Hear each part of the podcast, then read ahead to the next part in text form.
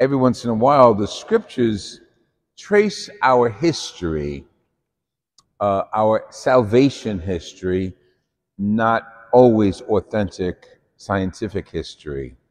And today's the readings from from Genesis are one of those.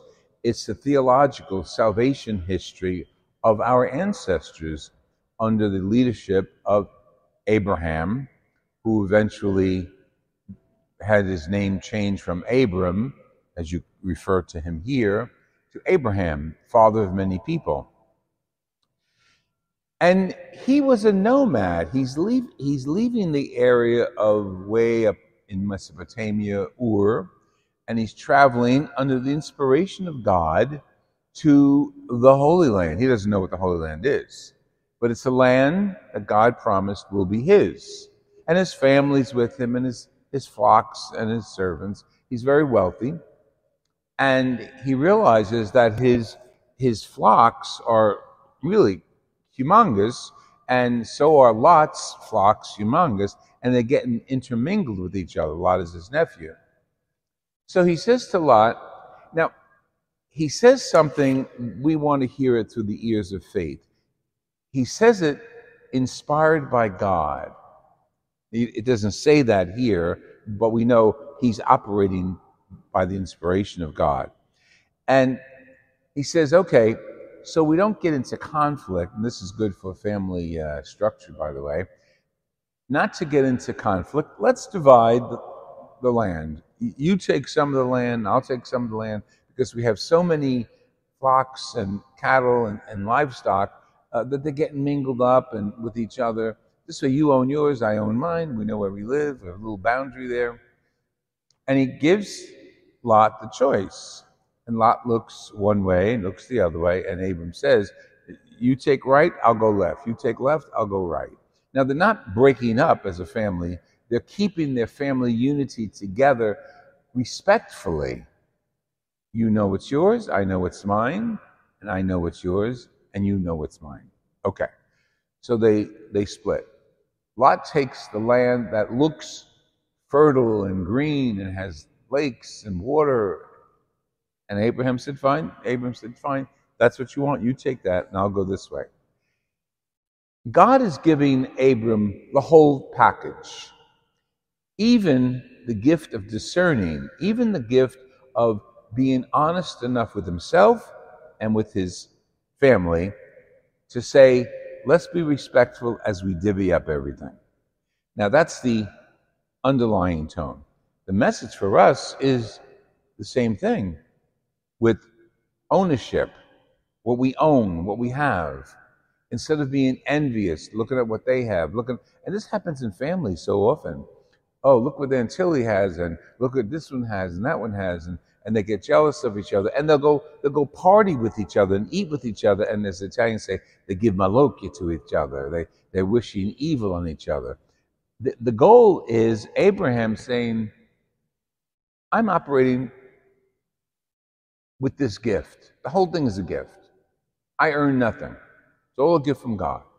So what I have, I want to appreciate, and what you have, doesn't say this, I want you to appreciate, Lot.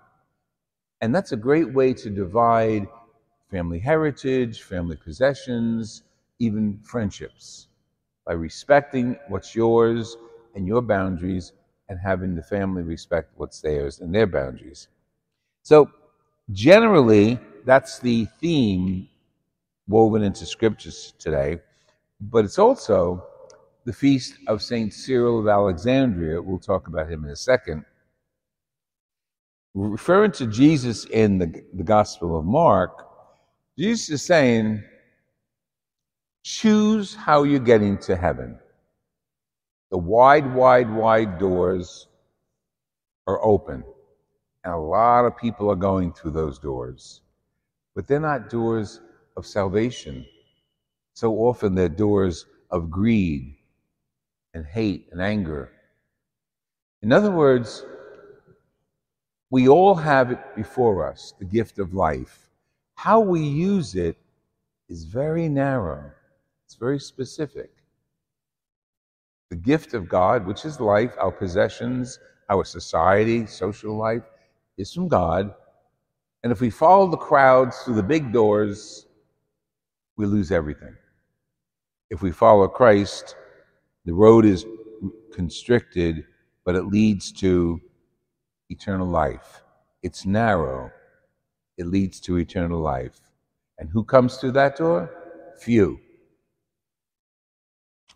An old Italian phrase, poche ma buoni, few but good. It works here. Again, think of Abram. He had it all for himself, but he divvied it up. You take some, I'll take some. He respected the gift that God gave him. Jesus is telling us basically the same thing.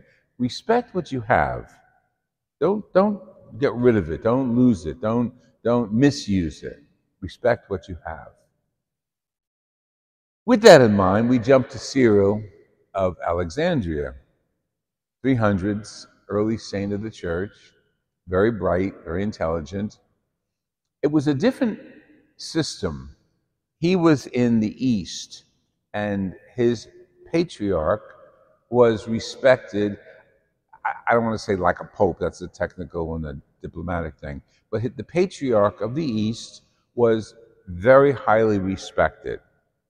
So he was under the authority of the patriarch, whereas Rome, the patriarch of Rome, is the pope, the bishop of Rome. So before that was really established politically, the division clearly uh, delineated, he was in a land that was had many, many controversies. And, and, and these are Christians. They had battles, like beating up each other battles, like wars against each other, against each other. These are all the same believers. Many of those believers broke off into heretical beliefs. And that's how he, Cyril, came to fame. They had many councils. We had one council in our lifetime, Vatican II. But during those years, they had many councils because they had to keep calling the bishops together and settle the, the argument at hand. Many arguments. We're not going to do all of them, but one of them was so significant for us as we pray the Hail Mary, as we pray to Mary, the Mother of God. The argument was Jesus was a man, so therefore he was born of a human being. The argument clarified in one camp, the camp that we stuck with, well, Jesus was born as a human being, but he's also God. So the person who gave birth to him is a God carrier, Theotokos, she who carried God. That created, you can't believe how many battles, fights in the streets, gang against gang all because of the title of Mary. Early stages of the church, a lot of controversy. We have our own controversy today in the church. So it was different, but just as vociferous. So what happens is, Council of Ephesus, fourth century, uh, 425, determines all the leaders, the political leaders, and they were bishops, that's who they were, together that Mary is the mother of God, Theotokos. That title stayed, and that's how we refer to her today. So our history as Christians is not as simple. Going back to Abram, going back to our ancestors of the Hebrew faith, coming up with the early Christian church, our history was not simple, is not simple. Our church is not simple. Our faith is very simple in God, Father, Son, Holy Spirit.